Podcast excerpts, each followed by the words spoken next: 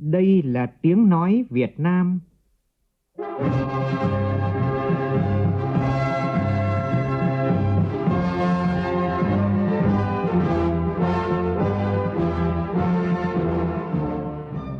là tiếng nói Việt Nam,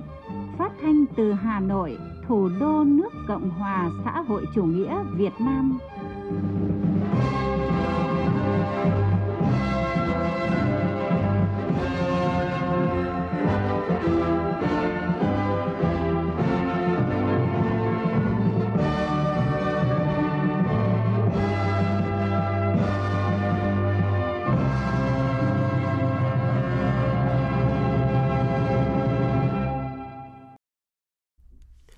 Kính chào quý vị và các bạn. Mời quý vị và các bạn nghe chương trình Thời sự trưa của Đài Tiếng Nói Việt Nam với những nội dung chính sau đây.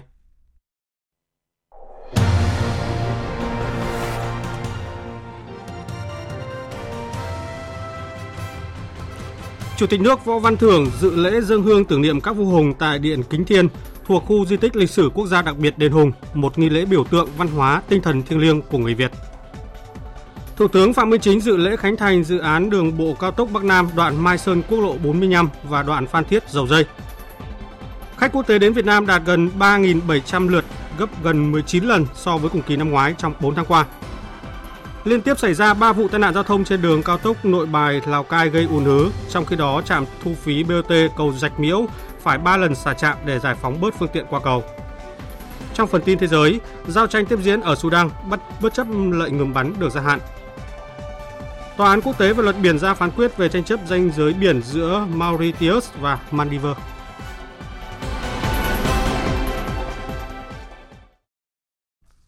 Bây giờ là tin chi tiết.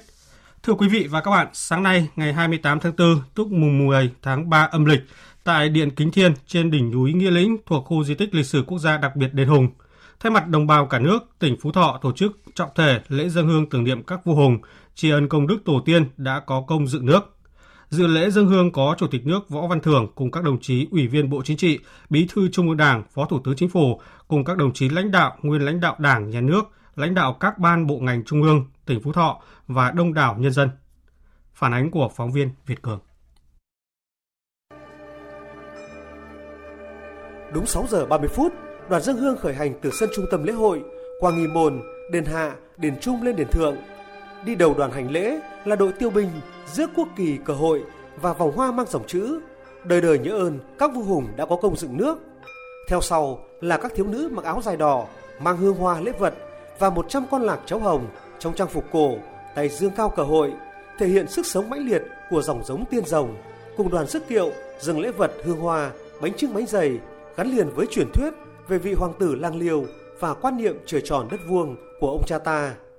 Tiếp đó là đoàn đại biểu lãnh đạo đảng, nhà nước, các cơ quan trung ương, các địa phương, lãnh đạo tỉnh Phú Thọ, các sở ngành đoàn thể, huyện thành thị và nhân dân về dự lễ dân hương. Trong giờ phút lắng động hồn thiêng sông núi, tại điện Kính Thiên, trên đỉnh núi Nghĩa Lĩnh, cùng tấm lòng thành kính tri ân công đức tổ tiên, thể hiện đạo lý uống nước nhớ nguồn của dân tộc ta, Chủ tịch nước Võ Văn Thưởng và các đồng chí lãnh đạo Đảng, Nhà nước và tỉnh Phú Thọ đã vào thượng cung thành kính dân hương hòa lễ vật, bày tỏ lòng biết ơn sâu sắc các bậc tiền nhân đã có công dựng nước và giữ nước, cầu mong xã tắc thịnh vượng, quốc thái dân an, bách gia trăm họ, vạn đại trường tồn, đất nước bình an, phát triển vững mạnh hùng cường. Trước anh linh quốc tổ Hùng Vương, Chủ tịch Ủy ban nhân dân tỉnh Phú Thọ Bùi Văn Quang, chủ lễ sốt tổ Hùng Vương năm 2023 kính cẩn đọc chúc văn tưởng niệm các vua hùng, bày tỏ lòng biết ơn sâu sắc các vua hùng và các bậc tiền nhân đã có công dựng nước và giữ nước, khẳng định ý nghĩa to lớn của ngày dỗ tổ Hùng Vương, ca ngợi khắc ghi công đức cha rồng mẹ tiên, công lao trời biển của các vua hùng, ca ngợi tinh thần cuột khởi, kiên cường của các bậc tiền nhân giữ gìn đất nước.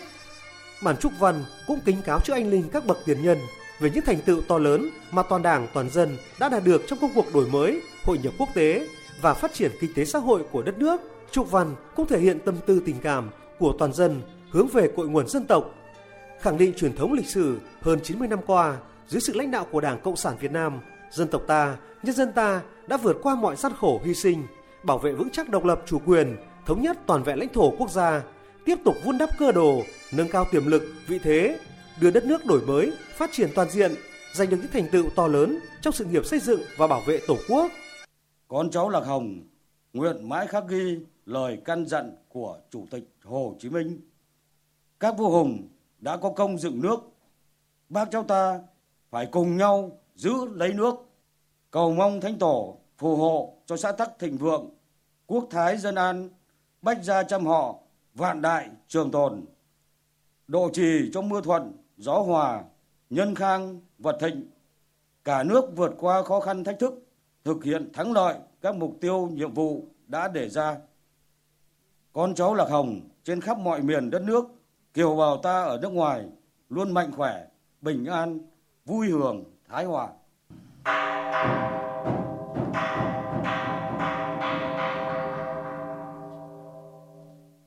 Trục văn cũng thể hiện tâm tư nguyện vọng của con lạc cháu Hồng, nguyện tiếp nối truyền thống tiên rồng,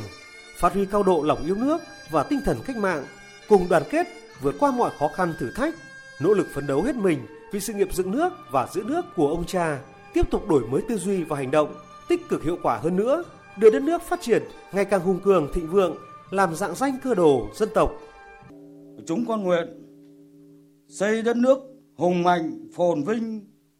cùng nhân loại giữ hòa bình, hiếu nghị, sáng muôn đời, hồng lạc tinh hoa,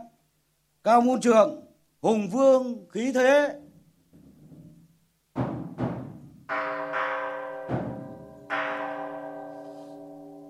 Chúng con xin cần cáo, cần cáo, cần cần cáo.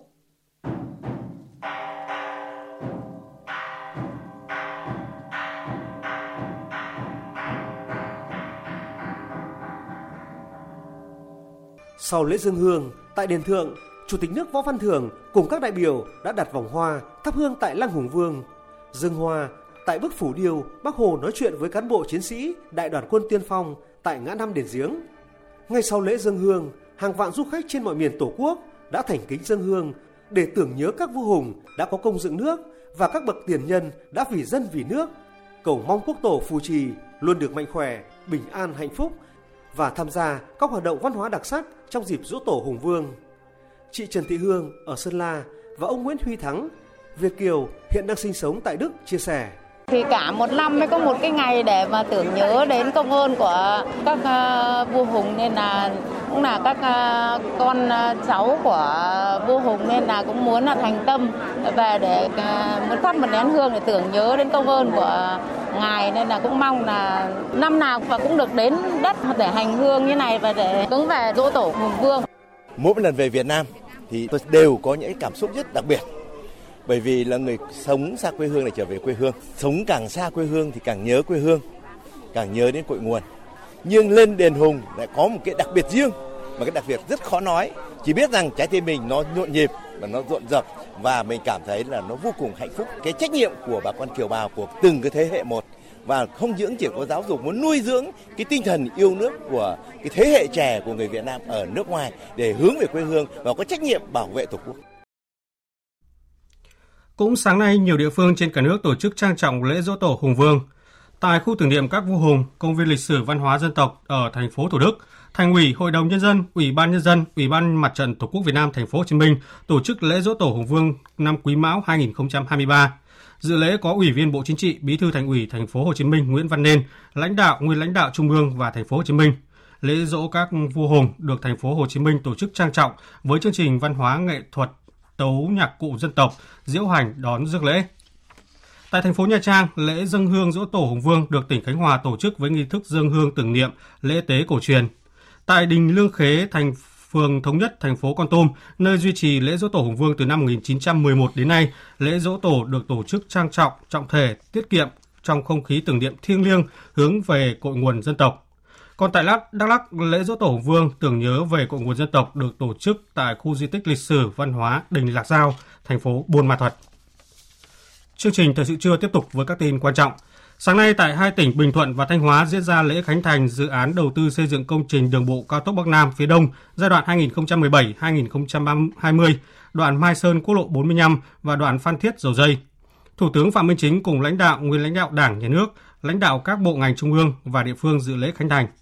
Tin của phóng viên Vũ Khuyên.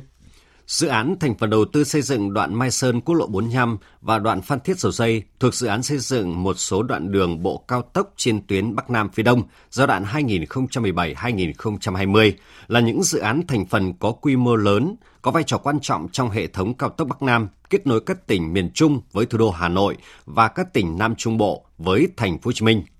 là dự án trọng điểm quốc gia quy mô của dự án và khối lượng công việc lớn, yêu cầu kỹ thuật chất lượng cao. Dự án về đích đúng tiến độ không chỉ là sự nỗ lực của các nhà thầu mà còn là sự quan tâm giúp đỡ, sự vào cuộc quyết liệt của chính phủ, Bộ Giao thông Vận tải và các bộ ngành trung ương, sự ủng hộ của chính quyền và bà con nhân dân địa phương nơi dự án đi qua. Phát biểu tại buổi lễ, Thủ tướng Chính phủ Phạm Minh Chính nhấn mạnh hai dự án thành phần thuộc dự án đầu tư xây dựng một số đoạn đường bộ trên tuyến cao tốc Bắc Nam phía Đông là Phan Thiết Dầu Dây tại Bình Thuận và Mai Sơn quốc lộ 45 tại Thanh Hóa là những đoạn tuyến quan trọng giúp rút ngắn thời gian di chuyển, thuận lợi an toàn giữa Bình Thuận và Thành phố Hồ Chí Minh, giữa Hà Nội, Ninh Bình, Thanh Hóa và các địa phương khác. Việc đưa vào khai thác thời điểm này càng ý nghĩa hơn khi nhu cầu đi lại du lịch của người dân tăng cao dịp nghỉ lễ Dỗ Tổ Hùng Vương, ngày giải phóng miền Nam thống nhất đất nước 30 tháng 4, ngày Quốc tế Lao động mùng 1 tháng 5, ngày sinh Chủ tịch Hồ Chí Minh vĩ đại 19 tháng 5 và Bình Thuận đang tổ chức nhiều hoạt động của năm du lịch quốc gia 2023. Thủ tướng cho biết, hành lang vận tải Bắc Nam luôn đóng vai trò vô cùng quan trọng, là trục xương sống, hành lang kinh tế, vận tải huyết mạch của đất nước. Chính vì vậy, để tạo ra động lực đột phá, phát huy được tiềm năng lợi thế các địa phương trên hành lang này, tuyến đường bộ cao tốc Bắc Nam phía Đông đã được quy hoạch với tổng chiều dài 2.063 km từ cửa khẩu hữu nghị Lạng Sơn đến Cà Mau, đi qua 32 tỉnh thành phố, đã hoàn thành đưa vào khai thác 642 km. Việc đưa vào khai thác hai dự án với tổng chiều dài hơn 160 km, nâng tổng số chiều dài khai thác trên trục cao tốc Bắc Nam lên 800 km. Thủ tướng đánh giá cao và biểu dương cán bộ, công chức, người lao động ngành giao thông vận tải, đặc biệt là các ban quản lý dự án, các nhà thầu, các đơn vị tư vấn đã có quyết tâm cao, nỗ lực lớn để đưa các dự án đi vào khai thác vận hành. Thay mặt chính phủ tôi đánh giá cao và biểu dương cán bộ, công chức, người lao động ngành giao thông vận tải, đặc biệt là các ban quản lý dự án, các nhà thầu, các đơn vị tư vấn đã có quyết tâm cao, nỗ lực lớn, tích cực đổi mới tư duy, cách nghĩ cách làm để khắc phục khó khăn, làm việc không quản ngày đêm, 3K 4 kíp, vượt nắng thắng mưa, huy động đủ nguồn lực, thiết bị và máy móc, thực hiện nghiêm các cái cam kết và áp dụng nhiều cái biện pháp kỹ thuật để đưa các dự án đi vào khai thác vận hành. Tôi cũng đánh giá cao sự chủ động vào cuộc của các bộ ngành trung ương đã phối hợp hỗ trợ Bộ Giao thông Vận tải và các địa phương nhanh chóng giải quyết những vấn đề liên quan thuộc thẩm quyền, đồng thời biểu dương sự nỗ lực trách nhiệm của các cấp ủy đảng, chính quyền, các địa phương trong công tác giải phóng mặt bằng, tái định cư cho nhân dân, rồi giải quyết thiếu hụt vật liệu xây dựng. Tôi cũng cảm ơn bà con, nhân dân trong vùng ảnh hưởng của dự án đã sẵn sàng nhường đất, nhường nhà, nhường chỗ ở, nhường chỗ canh tác để hoàn thành được cái dự án như ngày hôm nay. Qua hai dự án này, Thủ tướng đã chỉ rõ những bài học kinh nghiệm, trong đó nhấn mạnh phải có cách làm tư duy, phương pháp luận, cách tiếp cận mới, quyết tâm phải cao, nỗ lực phải lớn, hành động quyết liệt, có trọng tâm trọng điểm, tổ chức thực hiện khoa học, hợp lý, hiệu quả. Phải có cách làm tư duy phương pháp luận, cách tiếp cận mới với một cái quyết tâm cao, nỗ lực lớn, hành động quyết liệt, làm việc có trọng tâm trọng điểm, làm việc nào dứt việc đấy, tổ chức thực hiện có khoa học, hợp lý, hiệu quả. Cái thứ hai là đề cao tinh thần trách nhiệm của người đứng đầu, phải bám sát thực tiễn, tôn trọng thực tiễn khách quan, lấy thực tiễn làm thước đo, tuyệt đối không được đùn đẩy, né tránh trách nhiệm của mình, phải phối hợp chặt chẽ, có hiệu quả, có trách nhiệm giữa các cơ quan, giữa các chủ thể có liên quan và người dân với một tinh thần khó đến đâu thì giải quyết đến đó, vướng mắc ở đâu tháo gỡ ở đó, khó khăn vướng mắc ở cấp nào thì cấp đó phải giải quyết, dứt khoát là không đùn đẩy, không né tránh, không nói không, không nói khó, không nói có mà không làm. Là hài hòa lợi ích giữa nhà nước, người dân và các nhà đầu tư, các nhà thầu. Làm tốt công tác tuyên truyền vận động để nhân dân hiểu và đồng thuận chủ trương lớn của Đảng, nhà nước và lợi ích của quốc gia dân tộc, lợi ích của người dân phải đặt lên trên, lên trước hết. Để phát huy tối đa hiệu quả đầu tư các dự án, Thủ tướng yêu cầu Bộ Giao thông Vận tải chủ trì phối hợp với các bộ ngành địa phương tổ chức vận hành khai thác đảm bảo an toàn hiệu quả căn cứ nhu cầu giao thông để xây dựng kế hoạch đầu tư hoàn chỉnh dự án theo quy mô quy hoạch trong tương lai, nghiên cứu, phân tích đánh giá rút kinh nghiệm trong việc triển khai dự án để làm bài học cho các dự án sau này. Đẩy nhanh tiến độ thi công để đưa các đoạn còn lại của tuyến cao tốc Bắc Nam vào khai thác đúng kế hoạch, nhất là tuyến Phan Thiết, Vĩnh Hảo và Cam Lâm, Nha Trang – phối hợp chặt chẽ, hỗ trợ với các địa phương khẩn trương triển khai xây dựng các dự án cao tốc trục Đông Tây, các dự án vành đai đô thị tại Thành phố Hồ Chí Minh và Hà Nội. Bộ Giao thông Vận tải chủ trì cùng Bộ Kế hoạch và Đầu tư, Bộ Tài chính, Ngân hàng Nhà nước Việt Nam đẩy nhanh hơn nữa các dự án kết nối liên vùng theo hình thức PPP. Ủy ban nhân dân các tỉnh Ninh Bình, Thanh Hóa, Bình Thuận và Đồng Nai chỉ đạo các cơ quan đơn vị có liên quan tiếp tục quan tâm chăm lo đời sống của người dân, nhất là những gia đình thường nhường mặt bằng cho dự án, đảm bảo người dân có điều kiện sống ổn định, tốt hơn, nhất là sinh kế của người dân. Tận dụng tối đa lợi thế của tuyến đường cao tốc để quy hoạch và phát triển không gian mới nhằm thúc đẩy phát triển kinh tế xã hội của địa phương.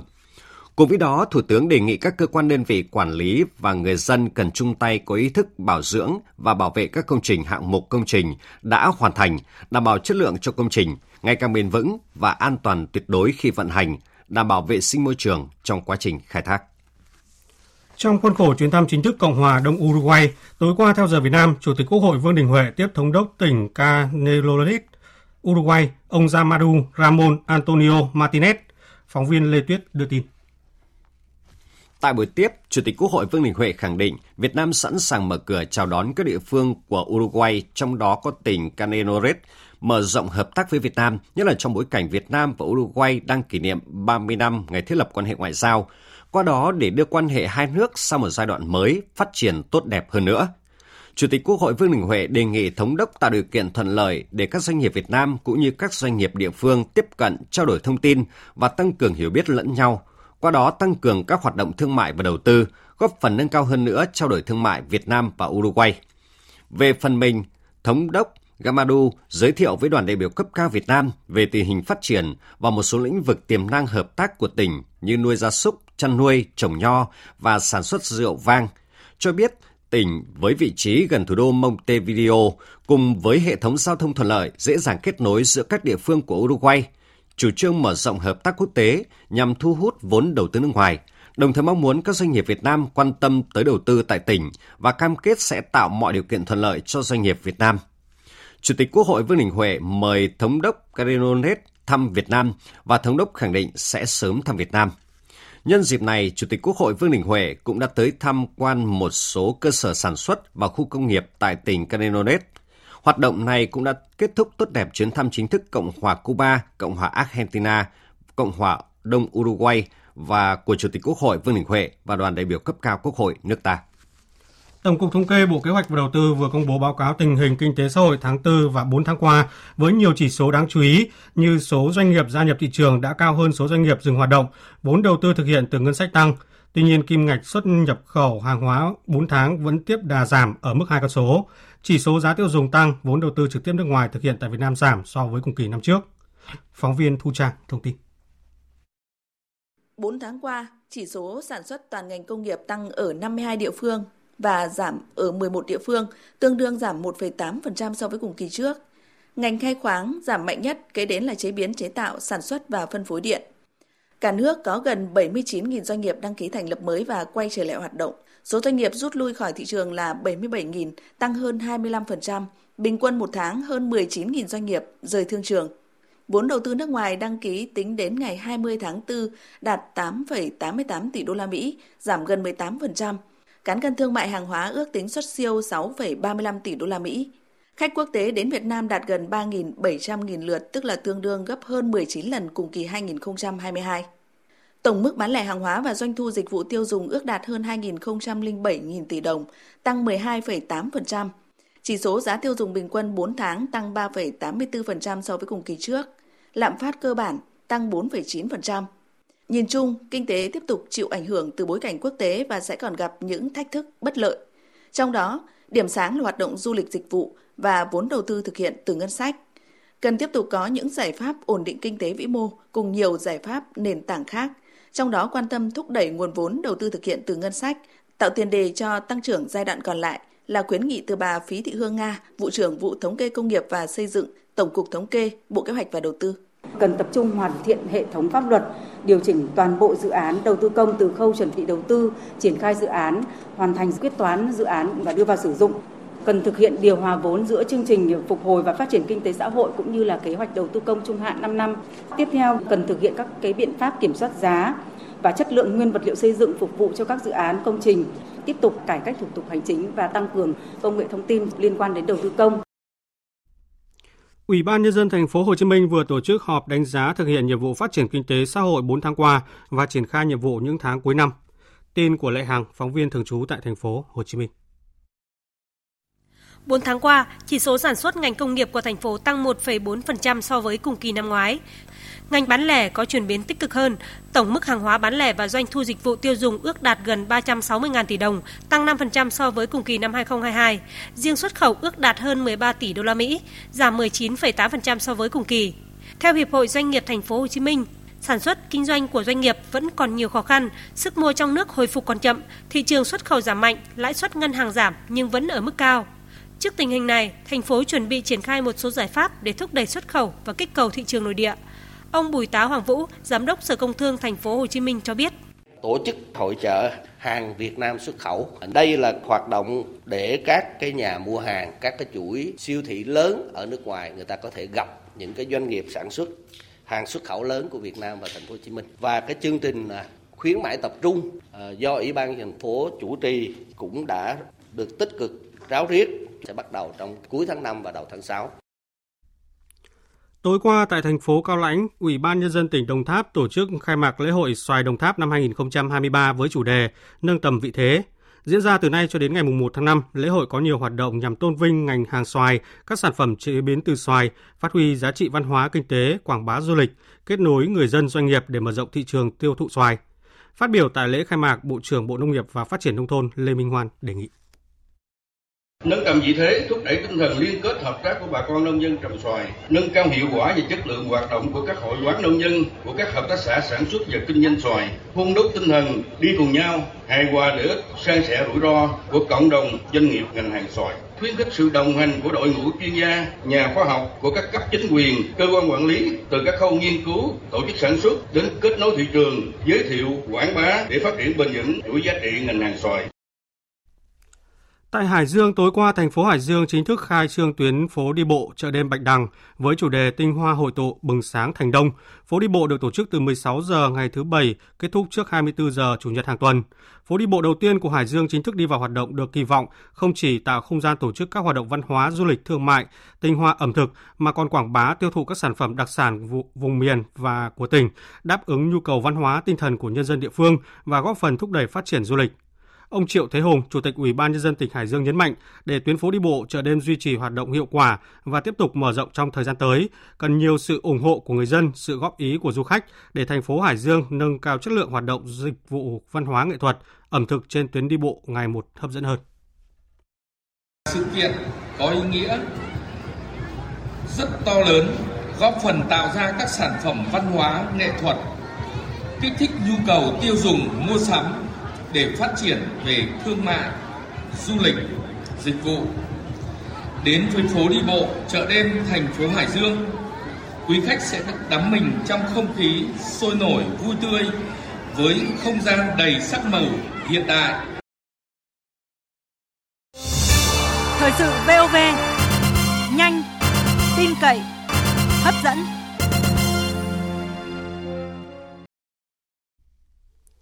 Chương trình thời sự trưa tiếp tục với thông tin về hoạt động đi lại dịp nghỉ lễ. Thống kê tại cảng hàng không quốc tế Nội Bài và Tân Sơn Nhất cho thấy dự kiến sẽ có khoảng hơn 225.000 hành khách đi lại qua cảng trong ngày hôm nay, ngày đầu tiên trong dịp cao điểm nghỉ lễ 30 tháng 4 mùng 1 tháng 5. Như vậy, số hành khách đi lại qua hai sân bay này trong ngày hôm nay tăng thêm khoảng 20.000 người so với ngày hôm qua. Thưa quý vị, hôm nay là ngày đầu tiên của kỳ nghỉ lễ 30 tháng 4 mùng 1 tháng 5 và trong sáng nay thì tại Hà Nội có mưa lớn, tuy nhiên lượng người và phương tiện giao thông đổ về các ngõ thủ đô vẫn đông đúc tại các ngã đường, do đó đã xảy ra ùn tắc cục bộ, các phương tiện di chuyển chậm. Ghi nhận của phóng viên Nguyễn Hằng. Tại cửa ngõ phía Nam Hà Nội, trước khu vực bến xe Giáp Bát từ 8 giờ sáng nay đã xảy ra tình trạng ùn ứ kéo dài khoảng 3 km. Do trời mưa to, phương tiện đi chậm nên tình trạng ùn tắc vẫn tiếp diễn đến trên nay Ông Nguyễn Văn Toản, người dân di chuyển tại cung đường này cho biết đi đường trong ngày lễ này thì lượng người đua thông rất là đông thôi, ùn tắc lại. Điểm giáp bát này thì tôi thấy được tình hình ùn tắc là rất là đông. Bây giờ lượng khách về đổ về cũng rất là đông nên là vẫn cứ ùn tắc. Tại quốc lộ 5 vào khoảng 10 giờ sáng nay cũng xảy ra tình trạng ùn tắc nghiêm trọng. Các phương tiện di chuyển chậm. Giao thông trên cầu Thanh Trì rất là tắc, xe cộ rất là đông đúc và từ uh, cầu Pháp Vân đến qua cầu Thanh Trì thì tắc nghẽn tầm khoảng uh, gần 30 phút. Thông thường đi từ nhà ở Nam Định lên đến Bắc Ninh thì đúng khu vực này tầm khoảng uh, 2 tiếng 30 phút. Hôm nay đã mất khoảng 3 tiếng 17 phút. Tôi có việc đi Hải Phòng mà đi từ trước từ 9 rưỡi mà tới tận bây giờ tình hình giao thông vẫn chưa được cải thiện. Nên là rất mong các lực lượng chức năng xuống có thể xem xét và phân luồng giao thông. Dịp nghỉ lễ 30 tháng 4 mùng 1 tháng 5 năm nay, tại các tuyến cửa ngõ thuộc địa bàn quản lý của một số đội cảnh sát giao thông và vành đai 3 trên cao, Cục Cảnh sát giao thông Bộ Công an và Công an thành phố Hà Nội sẽ sử dụng thiết bị flycam để quan sát, giải quyết các điểm ùn tắc trong dịp nghỉ lễ. Qua đó nhằm kịp thời phát hiện các điểm ùn ứ, xung đột giao thông, giải quyết kịp thời cho người dân lưu thông được an toàn thông suốt. Trái với tình trạng giao thông tại các cửa ngõ ùn tắc cục bộ, thì với các tuyến đường nội đô Hà Nội trong sáng hôm nay, giao thông đi lại khá thuận tiện, thông thoáng. Tại khu vực miền Tây Nam Bộ, sáng nay người dân từ thành phố Hồ Chí Minh và các tỉnh miền Đông Nam Bộ đổ về hướng đồng bằng sông Cửu Long tăng cao đã gây ùn ứ giao thông nghiêm trọng tại các tuyến đường trọng yếu tại tỉnh Tiền Giang và tỉnh Bến Tre. Phóng viên Nhật Trường đưa tin. Tại quốc lộ 1 địa bàn huyện Cái Bè tỉnh Tiền Giang đã liên tục xảy ra ùn ứ giao thông nghiêm trọng hướng Mỹ Tho Mỹ Thuận. Nghiêm trọng nhất là đoạn đường đi qua địa bàn các xã Mỹ Đức Tây, Mỹ Đức Đông, An Thái Trung, hàng nghìn ô tô dừng đậu mất nhiều thời gian mới lưu thông qua khu vực này, trong khi đó hướng ngược lại thì thông thoáng. Tại cầu Rạch Miễu từ 7 giờ sáng nay, mật độ phương tiện từ Tiền Giang qua Bến Tre cũng tăng đột biến. Các lực lượng chức năng tích cực làm công tác phân luồng, điều tiết giao thông, ưu tiên cho dòng phương tiện đi từ tỉnh Tiền Giang qua Bến Tre. Theo công ty trách nhiệm hữu hạn BOT cầu Rạch Miễu, chiều và tối qua 28 tháng 4, khu vực cầu Rạch Miễu liên tục quá tải do phương tiện về quê nghỉ lễ quá cao. Trạm thu phí BOT cầu Rạch Miễu phải 3 lần xả trạm để giải phóng bớt phương tiện qua cầu. Theo các ngành chức năng trong ngày nay, mật độ phương tiện lưu thông qua các tuyến đường ở tỉnh Tiền Giang và cầu Rạch Miễu còn ở mức cao. Đặc biệt đối với cầu Rạch Miễu, người điều khiển phương tiện giao thông nên né giờ cao điểm và nên qua phà Rạch Miễu tạm để tránh quá tải gây ủng ứ giao thông kéo dài. Tại đường cao tốc Nội Bài Lào Cai sáng nay liên tiếp xảy ra 3 vụ tai nạn khiến tuyến đường này ùn tắc cục bộ. Vụ thứ nhất xảy ra vào khoảng 4 giờ sáng nay tại km số 185 200 cao tốc Nội Bài Lào Cai thuộc địa phận xã Châu Quế Thượng, huyện Văn Yên, tỉnh Yên Bái xảy ra vụ va chạm giữa hai xe khách khiến 7 người bị thương. Cũng tại địa phận xã Châu Quế Thượng vào lúc 5 giờ, một chiếc xe ô tô bị mất lái đâm va vào tôn sóng. Trong khi đó, vụ thứ ba xảy ra vào khoảng 7 giờ sáng nay tại km số 131 200 theo hướng Lào Cai Hà Nội, xe khách mất lái đâm vào tôn hộ lan và lật ra mái ta luy. Hai vụ tai nạn này không có thiệt hại về người. Tiếp theo, phóng viên Minh Long thông tin thời tiết một số khu vực trong dịp nghỉ lễ năm nay. Quý vị và các bạn đang có dự định đi du lịch thì cần chú ý để có kỳ nghỉ trọn vẹn.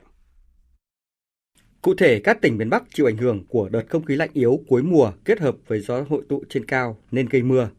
Các tỉnh gồm Thanh Hóa, Nghệ An, Hà Tĩnh khả năng xảy ra mưa rào và rông trên diện rộng, có nơi mưa vừa, mưa to và rông mạnh, nguy cơ xảy ra hiện tượng lốc xét, mưa đá và gió giật mạnh. Khu vực một số tỉnh Trung Bộ thời tiết những ngày nghỉ lễ chủ yếu tạnh giáo ít mưa. Từ ngày mùng 1 tháng 5 đến ngày mùng 3 tháng 5, khu vực phía Tây Bắc Bộ, vùng núi, các tỉnh Bắc và Trung Trung Bộ có khả năng xảy ra nắng nóng cục bộ. Ông Nguyễn Văn Hưởng, trưởng phòng dự báo thời tiết, Trung tâm Dự báo Khí tượng Thủy văn Quốc gia cho biết thêm. Cái điểm du lịch ở cái phần phía Bắc cái mưa rào và rông, sau đó thì thời tiết chủ yếu là tạnh giáo và có nắng từ ngày mùng 1 đến ngày mùng 3, mùng 4 tháng 5 thời tiết là tương đối thuận lợi. Còn các điểm du lịch ở phần phía Nam ấy, như khu vực Quy Nhơn, Nha Trang, Đà Lạt, khu vực Nam Bộ thì là chịu uh, tác động của khối không khí ổn định nên là cái thời tiết trong những cái ngày nghỉ lễ là tương đối ổn định. Tuy nhiên ở khu vực Nam Bộ thì có khả năng xảy ra cái nắng nóng về trưa về chiều. Nhưng cái mức nhiệt không quá cao phổ biến từ 35 36 độ. Với cái diễn biến thời tiết có cả nắng nóng, có cả cái mưa rông thì với cái mưa rông thì chúng ta cần lưu ý những cái hiện tượng xét, lốc, mưa đá và gió giật mạnh. Còn nắng nóng thì chúng ta lưu ý tới cái hiện tượng sốc nhiệt khi ra ngoài. Thời sự VOV nhanh, tin cậy, hấp dẫn. Chương trình Thời sự trưa tiếp tục với phần tin thế giới. Giao tranh vẫn tiếp diễn ở thủ đô Khartoum và các khu đô thị bất chấp việc các bên xung đột tại Sudan đã nhất trí gia hạn thỏa thuận ngừng bắn. Căng thẳng leo thang đã làm chệch hướng quá trình chuyển đổi sang nền dân chủ được quốc tế ủng hộ tại Sudan và đe dọa gây bất ổn tại khu vực. Biên tập viên Thu Hoài tổng hợp thông tin. Giao tranh đặc biệt dữ dội ở các khu vực xung quanh tòa nhà chỉ huy của quân đội và sân bay quốc tế Khartoum. Các trận chiến trên đường phố với các trận pháo kích, không kích và xả súng đã gây ra sự khốn khổ cho hàng triệu người Sudan. Nhiều người đã rời Khắc Tum đến biên giới phía Bắc với Ai Cập hoặc đến thành phố Port Sudan trên Biển Đỏ. Hệ thống chăm sóc sức khỏe gần như sụp đổ với hàng chục bệnh viện ngừng hoạt động. Nhiều cơ quan viện trợ đã phải tạm dừng hoạt động và sơ tán nhân viên. Theo người phát ngôn Văn phòng Cao ủy Liên Hợp Quốc về nhân quyền Ravina Samdasani, hàng trăm nghìn người đã phải rời bỏ nhà cửa đi lánh nạn, hàng chục nghìn người chạy sang các nước láng giềng kể từ khi giao tranh nổ ra. Hàng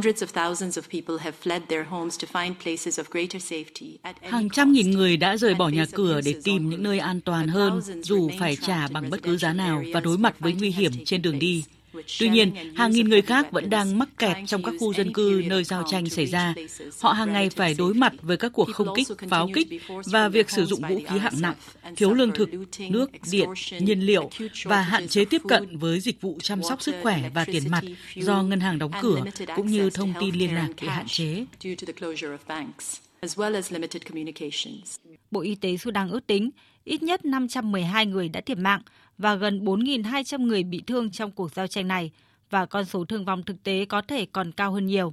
Liên Hợp Quốc hôm qua cho biết sẽ cùng với các đối tác sẽ thành lập một nhóm nòng cốt nhằm giải quyết tình hình nhân đạo nghiêm trọng tại Sudan. Các quan chức Cuba và Mỹ hôm qua gặp nhau tại thủ đô La Habana để thảo luận về các biện pháp chống khủng bố. Theo Bộ Nội vụ Cuba, các cuộc thảo luận là minh chứng rõ ràng cho cam kết của nước này trong cuộc chiến chống khủng bố. Mặc dù cuộc đàm phán chỉ mang tính kỹ thuật, song việc hai nước tiến hành cuộc thảo luận cho thấy sự cải thiện trong quan hệ hai nước. Hai bên nhất trí sẽ tiếp tục các cuộc thảo luận trong tương lai. Tuyên bố của Bộ Nội vụ Cuba cũng một lần nữa bác bỏ quyết định của chính quyền Mỹ dưới thời cựu Tổng thống Donald Trump đưa Cuba vào danh sách các quốc gia bảo trợ khủng bố. Cuba cho rằng quyết định này làm tổn hại đáng kể quan hệ song phương và tác động nghiêm trọng tới nền kinh tế của Cuba. Ngay sau khi lên nắm quyền hồi đầu năm 2021, Tổng thống Mỹ Joe Biden đã tuyên bố xem xét lại chính sách với Cuba. Bộ trưởng Quốc phòng Ấn Độ Rajnath Singh hôm qua có cuộc hội đàm với người đồng cấp Nga Sergei Shoigu bên lề hội nghị Bộ trưởng Quốc phòng Tổ chức Hợp tác Thượng Hải. Tại đây, hai bên đã thảo luận một loạt các vấn đề liên quan tới hợp tác quốc phòng song phương, bao gồm cả hợp tác công nghiệp quốc phòng và tăng cường phối hợp giữa hai quân đội. Phóng viên Phan Tùng, thường trú tại Ấn Độ, đưa tin. Lãnh đạo quân đội Ấn Độ và Nga cũng đã bàn việc tham gia của các doanh nghiệp sản xuất quốc phòng Nga vào sáng kiến Make in India, đồng thời thúc đẩy sáng kiến này. Hai bên thừa nhận mối quan hệ đặc biệt, lâu dài và đã được thử thách qua thời gian giữa Độ và Nga. Hai bộ trưởng cũng đã thảo luận về các vấn đề hòa bình và an ninh khu vực. Theo tuyên bố chính thức, hai bên cũng bày tỏ hài lòng về sự tin tưởng và tôn trọng lẫn nhau giữa hai nước, đặc biệt là trong lĩnh vực quốc phòng và nhắc lại cam kết tăng cường quan hệ đối tác. Trước đó cùng ngày, phát biểu tại phiên khai mạc Hội nghị Bộ trưởng Quốc phòng ASEO, Bộ trưởng Quốc phòng Rajnath Singh khẳng định Ấn Độ tin tưởng vào việc duy trì hòa bình và an ninh dựa trên hiến trương Liều Quốc, khuyến khích các nỗ lực phối hợp nhằm đảm bảo hợp tác cùng có lợi. Năm quốc gia Đông Âu gồm Ba Lan, Hungary, Slovakia, Romania và Bulgaria đã đạt được thỏa thuận với Ủy ban châu Âu về việc vận chuyển hàng triệu tấn ngũ cốc Ukraine ra khỏi khu vực sau gần 2 tuần đàm phán căng thẳng. Tin của phóng viên Hải Đăng thường trú tại Cộng hòa Séc theo dõi khu vực Đông Âu. Năm quốc gia này đã lên tiếng phản đối các tuyến đường đoàn kết do EU thiết lập để giúp Ukraine xuất khẩu nông sản ra bên thứ ba. Những mặt hàng này đã tràn ngập thị trường nông sản các nước và gây ra những khó khăn cho người nông dân và các nhà sản xuất nông nghiệp. Giám đốc thương mại EU Dombrovsky cho biết, các bên đã đạt được thỏa thuận chính trị liên quan đến nhập khẩu nông sản của Ukraine tại EU. Trước đó, Ba Lan, Hungary, Slovakia và Bulgaria đã hạn chế nhập khẩu sản phẩm của Ukraine vào đầu tháng này sau khi các cuộc biểu tình của người nông dân nổ ra do không thể cạnh tranh được với các sản phẩm Ukraine có giá thành rẻ hơn nhiều. Mặc dù Romania không áp đặt các hạn chế với hàng hóa từ Ukraine, nhưng quốc gia này cũng đã cùng với bốn quốc gia khác kêu gọi cơ quan điều hành EU mở rộng các biện pháp phòng ngừa tạm thời để ngăn chặn các hệ lụy xảy ra đối với thị trường nông nghiệp của các quốc gia này. Ngay sau khi thỏa thuận đạt được, Chủ tịch Ủy ban châu Âu Ursula von der Leyen hoan nghênh quyết định này và cho rằng sẽ bảo toàn năng lực xuất khẩu nông sản của Ukraine nhằm đảm bảo tránh cuộc khủng hoảng lương thực thế giới và các vấn đề sinh kế của nông dân châu Âu. Viện đặc biệt thuộc Tòa án Quốc tế về luật biển có trụ sở tại thành phố Hamburg của Đức đã ra phán quyết về tranh chấp liên quan tới việc phân định ranh giới trên biển giữa Mauritius và Maldives ở Ấn Độ Dương. Tranh chấp giữa hai quốc gia quốc đảo ở Ấn Độ Dương được chuyển sang xét xử ở Viện đặc biệt của Tòa án quốc tế về luật biển, một thủ tục được quy định tại điều 15 khoản 2 quy chế Tòa án quốc tế về luật biển. Trong phán quyết, tòa xác lập quyền tài phán phân định thềm lục địa giữa các bên bao gồm cả thềm lục địa ngoài 200 hải lý. Tòa quyết định rằng danh giới biển duy nhất phân định các vùng đặc quyền kinh tế và các thềm lục địa của các bên trong phạm vi 200 hải lý mở rộng từ Tây sang Đông, giữa các giao điểm của các danh giới 200 hải lý tương ứng và bao gồm các đường chắc địa nối các điểm từ 1 đến 38 với tọa độ cụ thể. Tranh chấp giữa Mauritius và Maldives xảy ra sau khi Tòa án Công lý Quốc tế hồi tháng 9 năm 2019 tuyên bố quần đảo Chagos ở phía nam Maldives là lãnh thổ có chủ quyền của Mauritius. Sau phán quyết này, Mauritius đã yêu cầu Tòa án Quốc tế về luật biển thực hiện các phương thức xác định khoảng cách đồng đều để đo ranh giới của cả hai nước. Tuy nhiên, trong phán quyết ngày 28 tháng 4, Tòa án Quốc tế về luật biển cho rằng khu vực trồng lấn phải được phân chia bằng phương pháp khoảng cách đồng đều và không có điểm nào từ dạng san hô Bren 2 được sử dụng để vẽ đường khoảng cách điều ra 200 hải lý.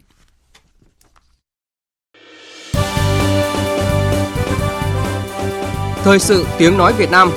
Thông tin nhanh Bình luận sâu Tương tác đa chiều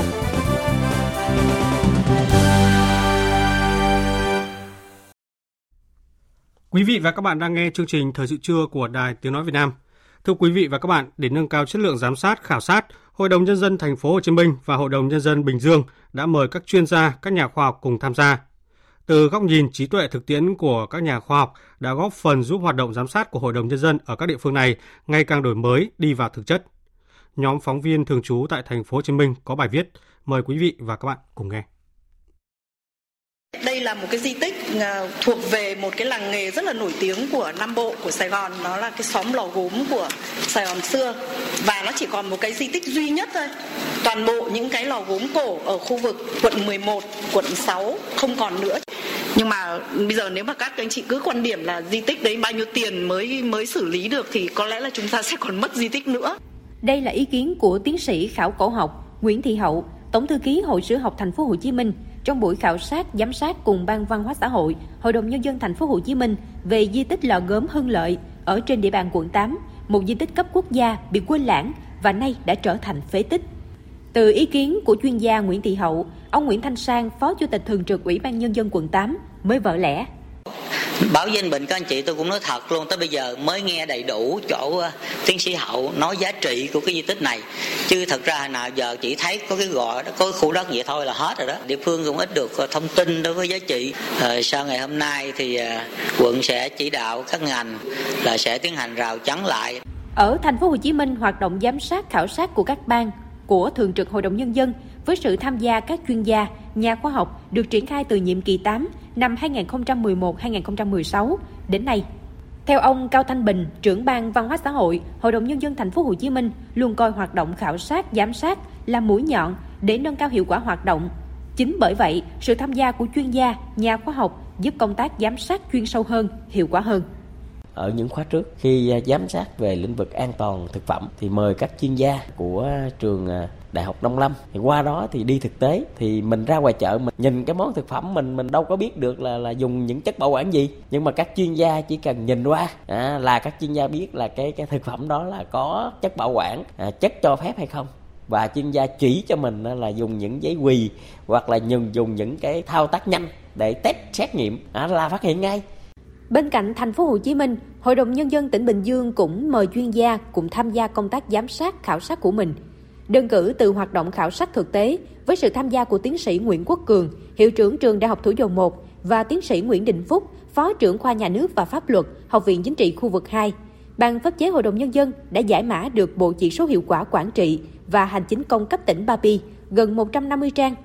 từ đó có kiến nghị để giúp cải thiện chỉ số PAPI của Bình Dương từ hạng 35 trên 63 tỉnh thành năm 2019 lên hạng 2 trên 63 tỉnh thành trong 2 năm 2021-2022.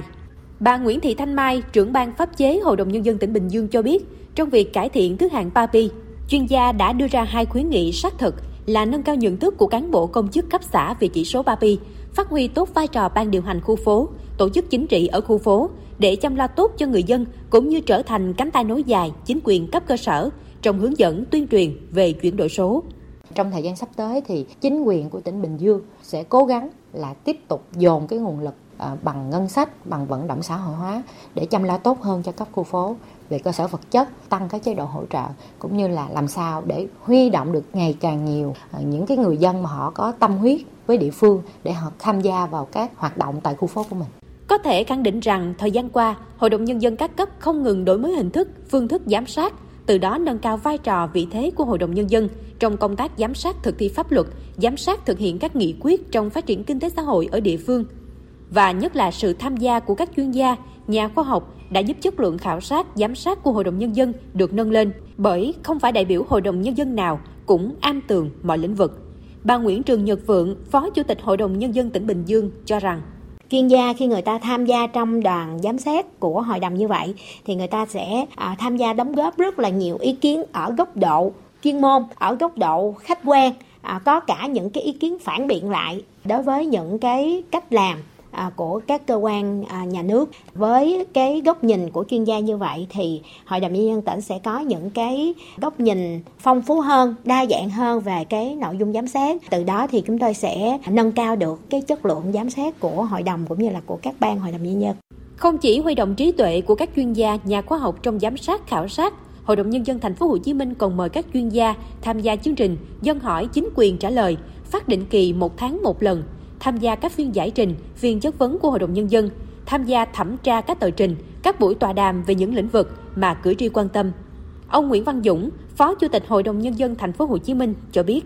cái hoạt động của đội ngũ nhà khoa học, các chuyên gia mà các ban cũng như hội đồng như thành phố có mời tham gia cùng với đoàn đó, là góp thêm cái cái kiến thức, góp thêm cái kinh nghiệm thực tiễn và góp thêm cái kiến thức khoa học để giúp cho cái cái công việc giám sát của các ban và cái khả năng phát hiện vấn đề, đặt vấn đề đối với các cơ quan điều hành của chính quyền thì giúp cho đại biểu hội đồng dân có thêm một cái kinh để gần như là vừa tham gia cùng với đoàn nhưng cũng là một cái chuyện để cho đại biểu hội đồng dân học tập thêm để nâng cao được cái trình độ hoạt động giám sát. Có thể khẳng định rằng với vai trò là cơ quan quyền lực nhà nước ở địa phương, đại diện cho ý chí, nguyện vọng, quyền làm chủ của nhân dân Thời gian qua, hoạt động của Hội đồng Nhân dân đã có những bước đi đổi mới, chủ động, sáng tạo. Và việc huy động trí tuệ của đội ngũ chuyên gia, các nhà khoa học vào tham gia nhiều hoạt động giám sát như Hội đồng Nhân dân thành phố Hồ Chí Minh và Hội đồng Nhân dân Bình Dương đang làm, thì chắc chắn hiệu quả công tác giám sát sẽ ngày càng được nâng cao.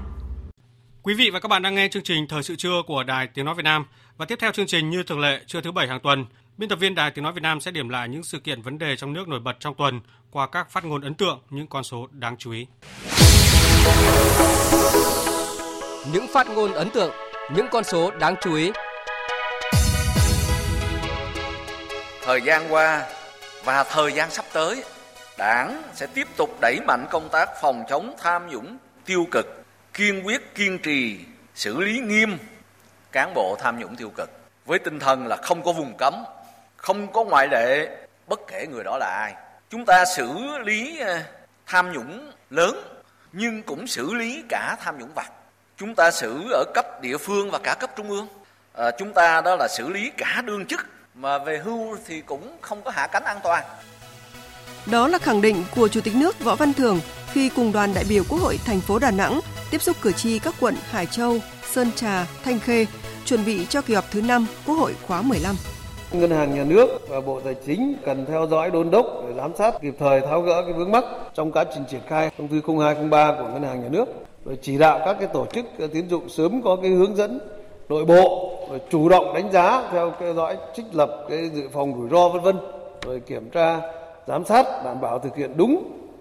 giảm thiểu các cái trục lợi, rồi hướng dẫn và phối hợp truyền thông, triển khai thành công các chính sách chúng ta đã ban hành và kể cả cái gói 120.000 tỷ nữa thì cũng phải giả soát khi triển khai này là rất dễ nhưng mà lợi dụng chính sách để tham nhũng tiêu cực. Đây là chỉ đạo của Thủ tướng Phạm Minh Chính tại cuộc họp thường trực chính phủ với các bộ ngành và 5 ngân hàng thương mại nhà nước diễn ra hôm giữa tuần. Theo đó, các ngân hàng phải cân đối, tìm giải pháp giảm thêm lãi suất huy động và cho vay, đồng thời có chính sách hỗ trợ lãi suất với từng đối tượng cụ thể, hướng tiến dụng vào đúng địa chỉ. Sự chỉ đạo quyết liệt của người đứng đầu chính phủ là cần thiết nhằm giúp lành mạnh hóa thị trường tài chính, trái phiếu và bất động sản, giúp kinh tế xã hội phát triển nhanh và bền vững. Việt Nam khẳng định sẵn sàng chia sẻ kinh nghiệm và hợp tác với các nước trong phát triển nông nghiệp nông thôn, đặc biệt thông qua chương trình hợp tác Nam Nam và hợp tác ba bên về nông nghiệp. Phó Thủ tướng Chính phủ Trần Lưu Quang đã khẳng định thông điệp này tại phiên bế mạc Hội nghị toàn cầu lần thứ tư Hệ thống lương thực thực phẩm bền vững do Việt Nam chủ trì, thể hiện trách nhiệm của Việt Nam với cộng đồng quốc tế trong xử lý các thách thức an ninh lương thực toàn cầu. Theo thống kê của Tổ chức Nông nghiệp và Lương thực Liên Hợp Quốc FAO, nạn đói vẫn đang trên đà gia tăng và số người bị ảnh hưởng đã lên tới 828 triệu người vào năm 2021. Tại khu vực châu Á Thái Bình Dương, dự kiến việc hiện thực hóa các mục tiêu phát triển bền vững chỉ có thể đạt được vào năm 2065, chậm hơn 3 thập kỷ rưỡi so với kế hoạch ban đầu. 12 năm kể từ khi khởi công, nhà máy nhiệt điện Thái Bình 2 đã chính thức được khánh thành trong tuần. Niềm vui không chỉ là câu chuyện Thái Bình 2 sẽ cung cấp khoảng 7 tỷ kWh điện cho cả nước, góp phần đảm bảo an ninh năng lượng, mà còn là vấn đề hồi sinh một dự án hàng tỷ đô la đã có lúc suýt bị bán sắt vụn. Giá trị thực tế của dự án Thái Bình 2 không chỉ nằm ở dòng điện hòa lưới điện quốc gia phục vụ người dân, xã hội, mà còn là làn gió thắp lên hy vọng hồi sinh cho những dự án cũng từng gặp khó khăn và bế tắc. 22 vụ án với 65 bị can đã bị cơ quan cảnh sát điều tra công an thành phố Hồ Chí Minh khởi tố liên quan đến vụ 4 tiếp viên hàng không sách tay ma túy từ Pháp về Việt Nam. 50 kg ma túy tổng hợp được cất giấu trong các tuyếp thuốc đánh răng bị cơ quan công an phát hiện và thu giữ, cho thấy tội phạm buôn bán ma túy ngày càng táo tợn và tinh vi. Đây là bài học cảnh tỉnh cho đội ngũ tiếp viên hàng không nói riêng và người đi máy bay nói chung khi mang hộ và mang thuê hành lý. Trong diễn biến một vụ án khác được dư luận đặc biệt quan tâm, trong tuần, Viện Kiểm sát Nhân dân thành phố Hà Nội đã ban hành cáo trạng truy tố bị can Lê Thanh Thản, Chủ tịch Hội đồng Quản trị kiêm Tổng Giám đốc Công ty BMS, Chủ tịch Tập đoàn Mường Thanh về tội lừa dối khách hàng liên quan đến dự án CT6 Kiến Hưng, Hà Nội. Trong đó xây một tòa trung cư cao tầng không nằm trong quy hoạch được phê duyệt. Con số đáng chú ý trong vụ án này là đến nay có 520 khách hàng mua căn hộ không được nhà nước công nhận quyền sử dụng đất, quyền sở hữu nhà và tài sản gắn liền với đất.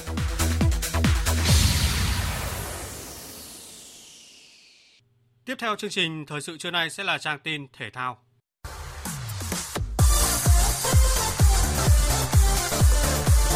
Đường đến SEA Games 32 Đường đến SEA Games 32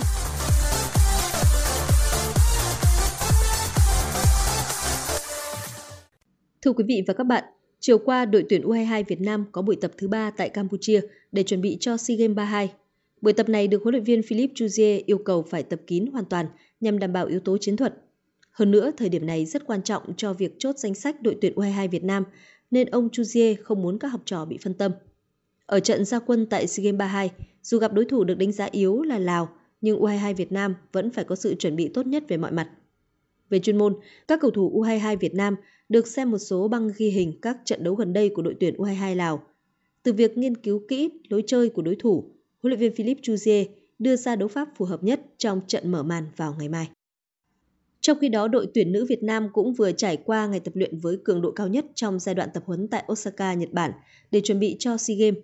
Tại đây, thầy trò huấn luyện viên Mai Đức Trung đã có 3 trận giao hữu với các quân xanh chất lượng từ trường Đại học Thể dục Thể thao Biwako Seikei, câu lạc bộ nữ Cerezo Osaka và trường Đại học Thể dục Thể thao Osaka. Nhận xét về màn thể hiện của các học trò, huấn luyện viên Mai Đức Trung cho rằng tuyển nữ Việt Nam vẫn còn thiếu sót về khâu phòng ngự, nhưng ban huấn luyện đã bổ khuyết kịp thời và trong trận đấu cuối cùng, các cầu thủ đã thực hiện tốt những yêu cầu chiến thuật được đề ra. Huấn luyện viên Mai Đức Trung cho biết. Ờ, chúng ta có 2 tuần tập huấn tại Nhật Bản này, nói là cái điều kiện ăn ở và hai là cái đối tượng tập luyện rất là tốt. Thế ngoài ra chúng tôi lại bổ sung thêm vấn đề thể lực cũng như là kỹ chiến thuật của đội. Trong cái thời gian tập huấn Nhật Bản này thì tất cả những cái chương trình giao án đều thực hiện được đầy đủ không phải nghỉ buổi nào cả. Vận động viên thì không ai bị chấn thương. Thì đấy là một cái điều mà chúng ta mừng nhất và Trương Thị Kiều cũng đã dần hồi phục lại tập được lại những cái bài tập rất là nặng của đội. Sáng nay, đội tuyển nữ Việt Nam đã có buổi tập cuối cùng tại Trung tâm huấn luyện G Green, Osaka, Nhật Bản, trước khi di chuyển tới Campuchia vào ngày mai. Tại kỳ đại hội lần này, đội tuyển nữ Việt Nam phải gặp nhiều đối thủ đáng gờm như Philippines, Myanmar, Malaysia ngay ở vòng bảng. Tuy vậy, huấn luyện viên Mai Đức Chung vẫn khẳng định mục tiêu của đội tuyển nữ Việt Nam là bảo vệ thành công ngôi vô địch. Chúng ta đang là cái đội đương kim vô địch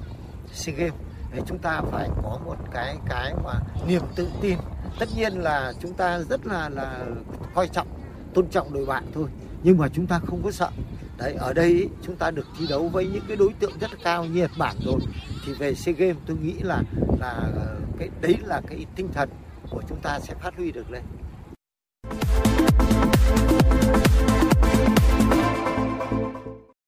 Hôm nay, môn cờ ốc Trang Trang hay còn gọi là cờ ốc, cờ Khmer, môn thi đấu đầu tiên của SEA Games 32 khởi tranh tại Campuchia.